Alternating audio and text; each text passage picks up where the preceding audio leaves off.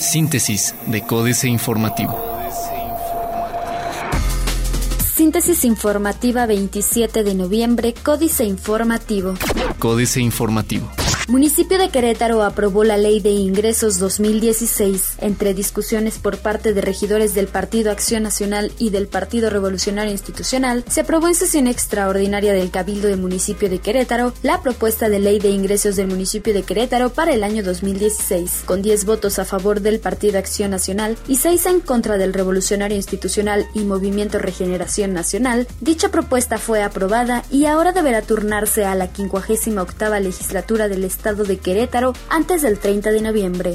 UAC podría movilizarse por recortes presupuestales del gobierno federal. Gilberto Herrera Ruiz, rector de la Universidad Autónoma de Querétaro, pidió que no se generen más recortes y una mejora en los presupuestos asignados por el gobierno federal a la educación pública tras no recibir suficientes recursos de su parte. En la sesión ordinaria del Consejo Universitario de la UAC, Herrera Ruiz manifestó que esta falta de asignación presupuestal afectará a la calidad educativa, por lo que durante dicha sesión la Facultad de Psicología propuso una posible movilización por parte de la universidad para defender el derecho a la educación. Corredor Central del Bajío creará nueva ruta industrial a Querétaro. Con el objetivo de hacer la presentación oficial del Corredor Central del Bajío, Marcos Aguilar Vega, presidente municipal de Querétaro, mantuvo una reunión a las 2:30 horas de este jueves en el Club de Industriales con los alcaldes de Corregidora, El Marqués y San Miguel de Allende, así como con representantes de la Secretaría de Desarrollo Económico y oficinas de fomento económico de 13 municipios. La intención de esta reunión fue que los alcaldes que conformarán el Corredor Central Bajío se lleven la propuesta inicial de este proyecto y la analicen, para que en la segunda quincena de enero se realice la reunión de seguimiento y la firma del convenio para arrancar con la promoción del proyecto. Al menos 6 líderes del crimen organizado han sido detenidos en Querétaro. En poco más de un año, al menos 6 capos o líderes del crimen organizado han sido capturados o abatidos en Querétaro, estado que se ha rumorado como refugio de las familias o personajes del crimen organizado. AM. Destinan 10% más a seguridad en 2015. Exigen a Federación detener el recorte. Diario de Querétaro. Propone Aguilar Corredor para atraer más inversión. Canacintra pagará en aguinaldos 202 millones de pesos. Alerta e iniciativa privada por robos. Renta de 18 millones de pesos por el helicóptero. Plaza de armas. Modificaría legis pagos de sede. Respaldará Estado a UAC para defender sus recursos. Fue mi error, dice Marcos. Auditarán universitarios el PREP. El corregidor. Estiman 282 millones de derrama por temporada. Buscan crear corredor industrial en el Bajío. Invierten empresas en redoblar su seguridad. Noticias. Pugna Consejo Universitario de la UAC por evitar más recortes. Destina el municipio 38 millones de pesos para los aguinaldos. 2015 fue un año difícil para la construcción. Reforma. Van 12,000 millones de pesos a pensiones de universidades. En los últimos 13 años, el gobierno federal ha inyectado 12,000 millones de pesos a los sistemas de pensiones de universidades públicas estatales. Sin embargo, sus pasivos crecen y ponen en riesgo su viabilidad. De acuerdo con estimaciones de la Auditoría Superior de la Federación, el adeudo en pensiones de las universidades era de 227,740 millones de pesos para 2014, con un compromiso de pago anual de 7,834 millones. Amplían pensión con aportación gradual. Posponer apagón protege a duopolio. Recibirá el Partido Verde Ecologista de México más prerrogativas. La jornada.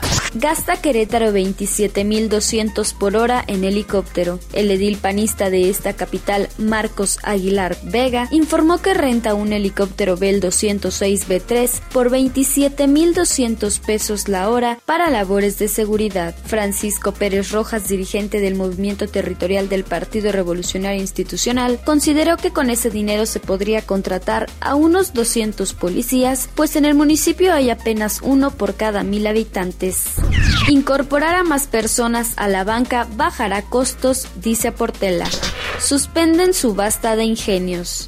Presentan 9 acciones para facilitar la operación a empresas. Excelsior. Deben más a la Comisión Federal de Electricidad en 7 estados. Concentran 86% de la morosidad. Estabilidad. Ayuda a interés por fusiones. Maquilas y Agro reducen la recaudación. De enero a septiembre de 2015, la recaudación del impuesto al valor agregado, IVA, proveniente de la industria maculadora, fue negativa en 125.702 millones de pesos y la del sector agropecuario en 14.407.2 millones de pesos, según cifras del Servicio de Administración Tributaria. Julio Santaella es candidato al INEGI. Internacional. Aumentan retiros de fondos de clientes de BTG Pactual tras arresto de Esteves. Justicia brasileña niega liberación de presidente ejecutivo de BTG Pactual. La banca va a la corte en Estados Unidos. Excelsior. Una demanda colectiva fue interpuesta contra 10 de los mayores bancos que operan en Wall Street para conspirar para limitar la competencia en el mercado de swaps, sector valuado en $320 mil millones. Los republicanos se unen contra Trump. Otros medios. La impresión en 3D, negocio en evolución. Las ciudades inteligentes serán a prueba de terremotos, contaminación y tráfico. Infografía. 5 aplicaciones clave para aprovechar este viernes negro. Financieras. Dinero. Los senadores más caros del mundo. Enrique Galván Ochoa. Estamos a un escaso mes de Navidad. Es el tiempo de los aguinaldos. Cada senador, y son 128, recibe 234.330 pesos de gratificación, suma que está incluida en su ingreso anual de 2.729.000 pesos. Es un sueldito modesto. Si se compara con el de un ministro de la Suprema Corte de Justicia, ellos se embolsan cada año 6.760.000 pesos.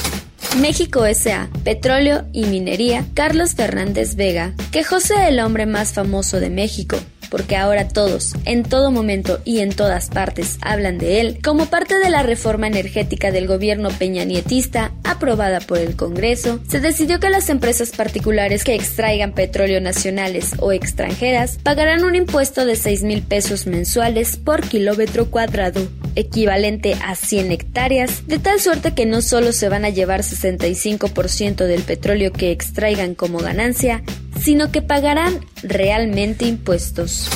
Capitanes. Scott Paradise. El capitán para desarrollo de negocios en América de Magna Internacional dio el banderazo a su planta 28 en México. Se localiza en Allende, Coahuila, y será para la fabricación de asientos. Magna emplea más de 24,000 personas en México, 36% de los empleados de Norteamérica. Políticas. Verlo sufrir. Jaque mate, Sergio Sarmiento.